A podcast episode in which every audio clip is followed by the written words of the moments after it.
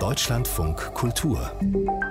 Buchkritik in diesen Tagen wird öfter daran erinnert, wie die ersten türkischen sogenannten Gastarbeiter nach Deutschland kamen vor 60 Jahren. Und in dem Zusammenhang musste ich auch an die Schriftstellerin Emine Sefki Özdemir denken, die nämlich als junge Frau bei Osram in Berlin am Fließband stand. 1965 war das. Sie war 18, ging dann zum Theater, wurde Schauspielerin, ist heute eine gefeierte deutsche Autorin vieler, vieler preisgekrönter Bücher. Und jetzt gibt es einen neuen Roman von Emine Sefki Özdemir, ein von Schatten begrenzter Raum. Für uns hat ihn Helmut Böttiger gelesen. Der Kritiker ist im Studio. Ich grüße Sie. Guten Tag. Mit bald 800 Seiten ist das, glaube ich, der bislang umfangreichste Roman von ihr. Hört sich ja nach Opus Magnum an. Ist es das?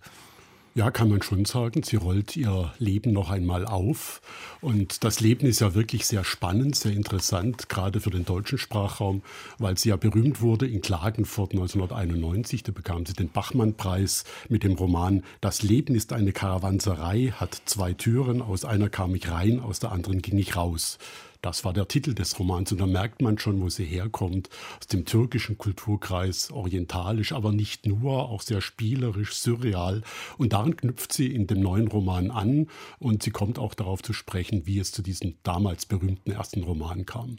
Das hört sich jetzt an nach großer Autofiktion, dieses neue Wort für Romane, die aber eigentlich keine sind. Also damit hat sie so gut wie gar nichts zu tun an diesem statistischen Abarbeiten von biografischen Fakten, obwohl sie schon mehr oder weniger chronologisch nochmal ihr Leben Revue passieren lässt, aber in einer ganz eigenen Sprache. Äh, sie beschreibt, sie war dann um 1970 wieder in der Türkei, die, äh, den Militärputsch 1971 wird dann gefolgt von einem zweiten Militärputsch 1980. Sie geht dann Anfang der 70er Jahre nach Deutschland und eine große Rolle spielt eine magisch wirkende türkische Insel gegenüber der griechischen Insel Lesbos, wo sie einen Fluchtpunkt findet, zu dem sie sich auch immer wieder zurückträumt. Und eine wichtige Rolle ist ihre Theaterzeit bei Benno Besson an der Ostberliner Volksbühne. Sie ging also in die DDR zum großen Brecht-Theater.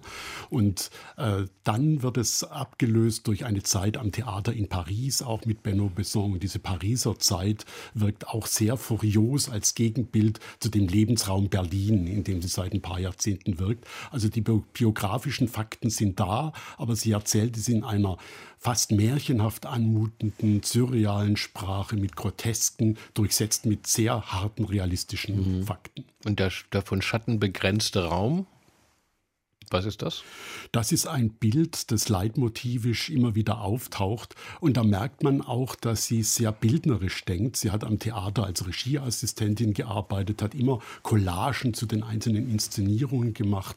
Also bei Benno Besson auch äh, ein Szenenbild zu Thomas Brasch, lieber Georg, wird, äh, beschreibt sie sehr schön, wie sie da mit Bildern umgeht, mit so grafischen Momenten. Und dieser von Schatten umgrenzte Raum ist natürlich auch äh, eine Symbolik symbolische Darstellung äh, des Lebens äh, halb in der Türkei. Sie ruft immer wieder, auch aus Paris, auch aus Berlin, ihre Eltern in Istanbul an, wo die bedrückenden repressiven türkischen Verhältnisse immer wieder eine Rolle spielen. Also die politischen Schatten sind da, aber das Interessante ist, dass es ein eigentümlicher Schwebezustand wird mit der Beschreibung äh, des Fluchtpunkts der Kunst. Also theatralischen Welten werden auch in theatralischer Sprache dargestellt und bilden ein Gegengewicht zu den politischen Verhältnissen. Man alle, die diese Autorin jemals getroffen habe, die sind in der Regel begeistert äh, von dieser Frau, weil sie auch so bodenständig witzig in ihrer Klugheit ist. Gerade ist sie 75 Jahre alt geworden und man feiert sie als Grand Dame natürlich auch der Migrationsliteratur. Ist denn dann dieser Roman am Ende doch eine Art Künstlerinnen-Autobiografie, so die Summe eines künstlerischen Lebens? Es ist die Summe des Lebens, aber gleichzeitig nochmal führt sie vor, welche Ästhetik sie hat, wie sie aus ihren biografischen Verhältnissen eine eigene Kunstform macht. Also es kommt öfter mal ein Satz vor, wie sie überhaupt oft mit Wiederholungen, Leitmotiven fast musikalisch spielt. Und der Satz heißt, wenn man von seinem eigenen Land einmal weggegangen ist, dann kommt man in keinem neuen Land mehr an. Und dieses Thema umschreibt sie mit einer oft magischen Sprache. Diese angangs erwähnte Insel spielt eine große Rolle. Und die Aufhebung durch die Möglichkeit der Kunst spielt eine genauso große Rolle äh, wie die politische Darstellung der Verhältnisse, auch als Immigrantin in Deutschland. Mhm. Das ist dieser Satz übrigens, den Sie jetzt zitieren, Helmut Böttiger, der ist fast im Wortlaut ähm, in diesen, in, im letzten, am letzten Tag äh, erklungen von ähm, Abdul Razak Gurna, der, der afrikanische Autor und jetzige Nobelpreisträger, der genau dieses auch gesagt hat du gehst weg, aber du kommst eigentlich irgendwie nie an. Bei ihr hat man aber natürlich schon den Eindruck, dass sie als deutsche Autorin völlig angekommen ist. Also sie schreibt in ihrem Roman immer wieder was das eigentlich für eine Sprache ist in Deutsch, die sie da schreibt. Mhm. Und sie möchte der Zuweisung als Türkin entgehen. Also das kann sie gar nicht so äh, gut hören, dass sie immer darauf festgelegt wird, auf diese Immigrantenliteratur, weil sie natürlich ein ganz eigenes Deutsch hat. Und äh, sie schreibt Szenen, wie sie zum Beispiel von dieser magischen äh, türkischen Insel zu dem nur 20 Minuten entfernten Lesbos in Griechenland, Europa, über den Meeresboden geht. Und man liest das realistisch und merkt, merkt erstmal gar nicht, dass das natürlich eine surreale, grotesk übersteigerte Szene ist, aber es wirkt vollkommen plausibel und das ist schon etwas sehr Eigenes.